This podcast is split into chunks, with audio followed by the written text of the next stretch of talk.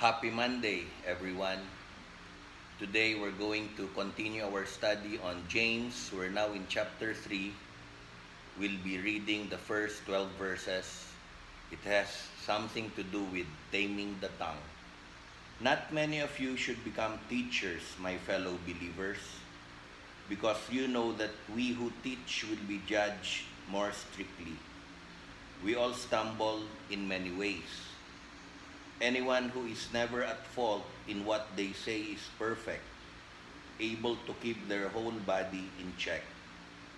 When we put bits into mouths of horses to make them obey us, we can turn the whole animal.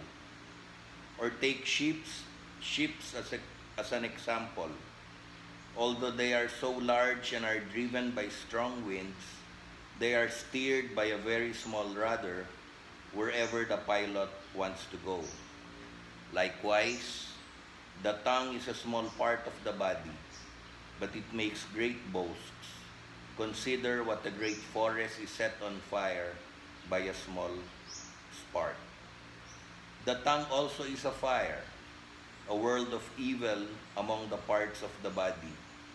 It corrupts the whole body, sets the whole course of one's life on fire, and is itself set on fire by hell. All kinds of animals, birds, reptiles, and sea creatures are being tamed and have been tamed by mankind. But no human being can tame the tongue. It is a restless evil, full of deadly poison. With the tongue we praise our Lord and Father, and with it we curse human beings who have been made in God's likeness. Out of the same mouth come praise and cursing. My brothers and sisters, this should not be. Can both fresh water and salt water flow from the same spring? My brothers and sisters, can a fig tree bear olives or a grapevine bear figs? Neither can a salt spring produce fresh water the lesson that James would be teaching in the first 12 verses of chapter 3 is about the tongue. The lesson about the tongue is uh, very popular in the book of James and very convicting as well. We will look at four lessons that we find in these 12 verses. First is the position and the place of the tongue in the spiritual maturity of every believer. This we find in the first two verses.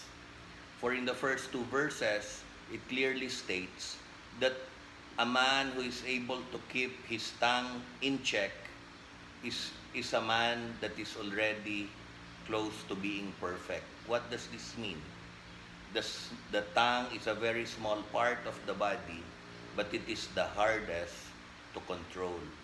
If we are able to control the use of our tongue or our speech, it begins to show that we are on our way to completion and to maturity. The second thing that we see is the power of the tongue. This we see in verses 3 to 8. There is a saying, small but terrible. And that is what the tongue truly is. It is a very small piece, a very small part of a big human body, but it is so powerful. It was likened to a bit in the horse that controls the horse wherever it goes. With the small bit in the mouth of a horse, it is able to stop the horse it is able to make the horse turn left or turn right. It is able to make the horse run. It, is, it was also likened to the rudder of the ship. The ship is even bigger than a horse, but with the small rudder, the rudder is the one that gives direction to wherever the ship would sail or go. And it is also like a fire. A spark in the forest. we know of forest fires that happens in America, in California.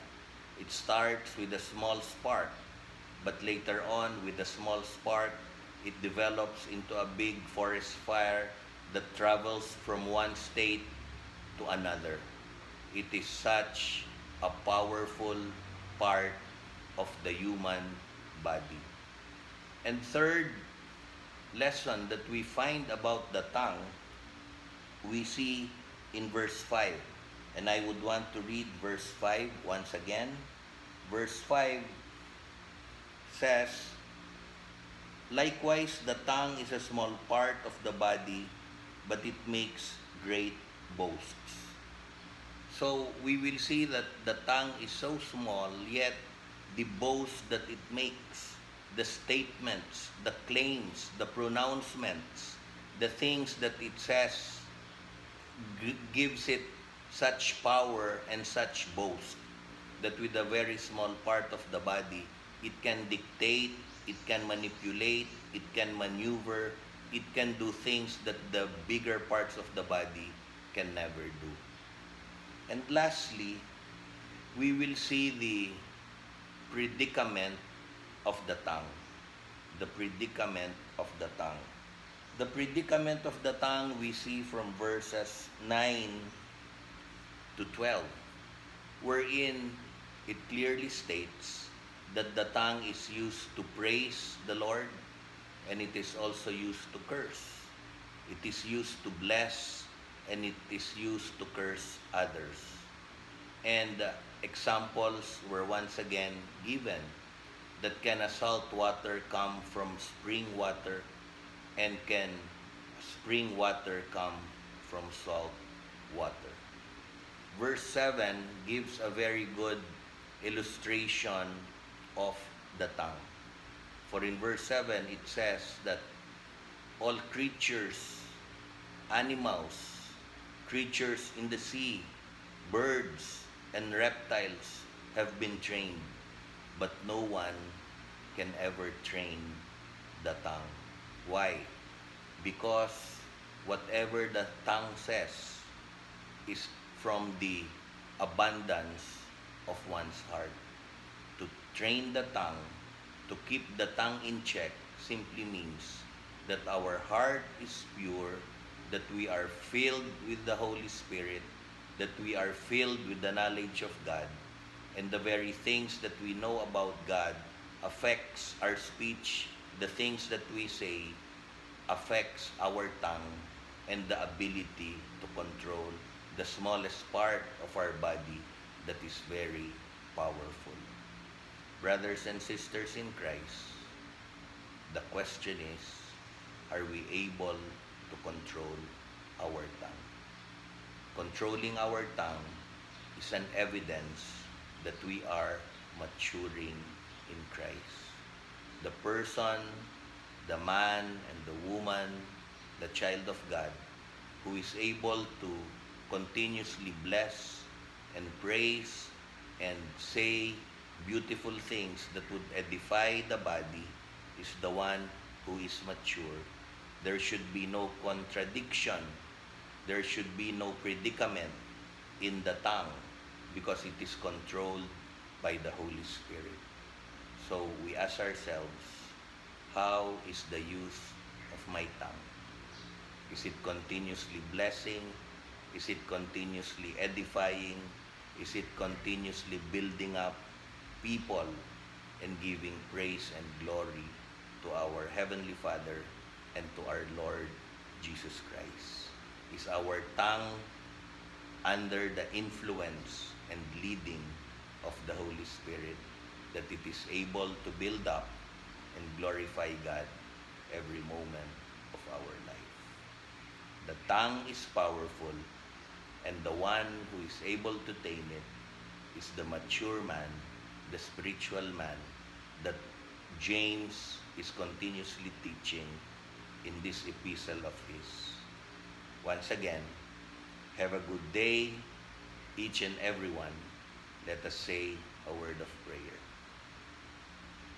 Most gracious, loving Heavenly Father, we thank you for our Savior and our Lord Jesus Christ, that because of Him, we have been forgiven of our sins and we have been given a new life, a life, Lord, that includes the taming of our tongue, that we may be able to control it, that we may be able to use it in a manner that would always please and give glory and honor to your name. Guide us this whole week that we may be able to control the tongue by the power and the enabling of the Holy Spirit which you have put in our hearts, that we may live for you in a manner that glorifies you. We thank you and we praise you, for we ask it all in Jesus' name. Amen. Have a great week, everyone.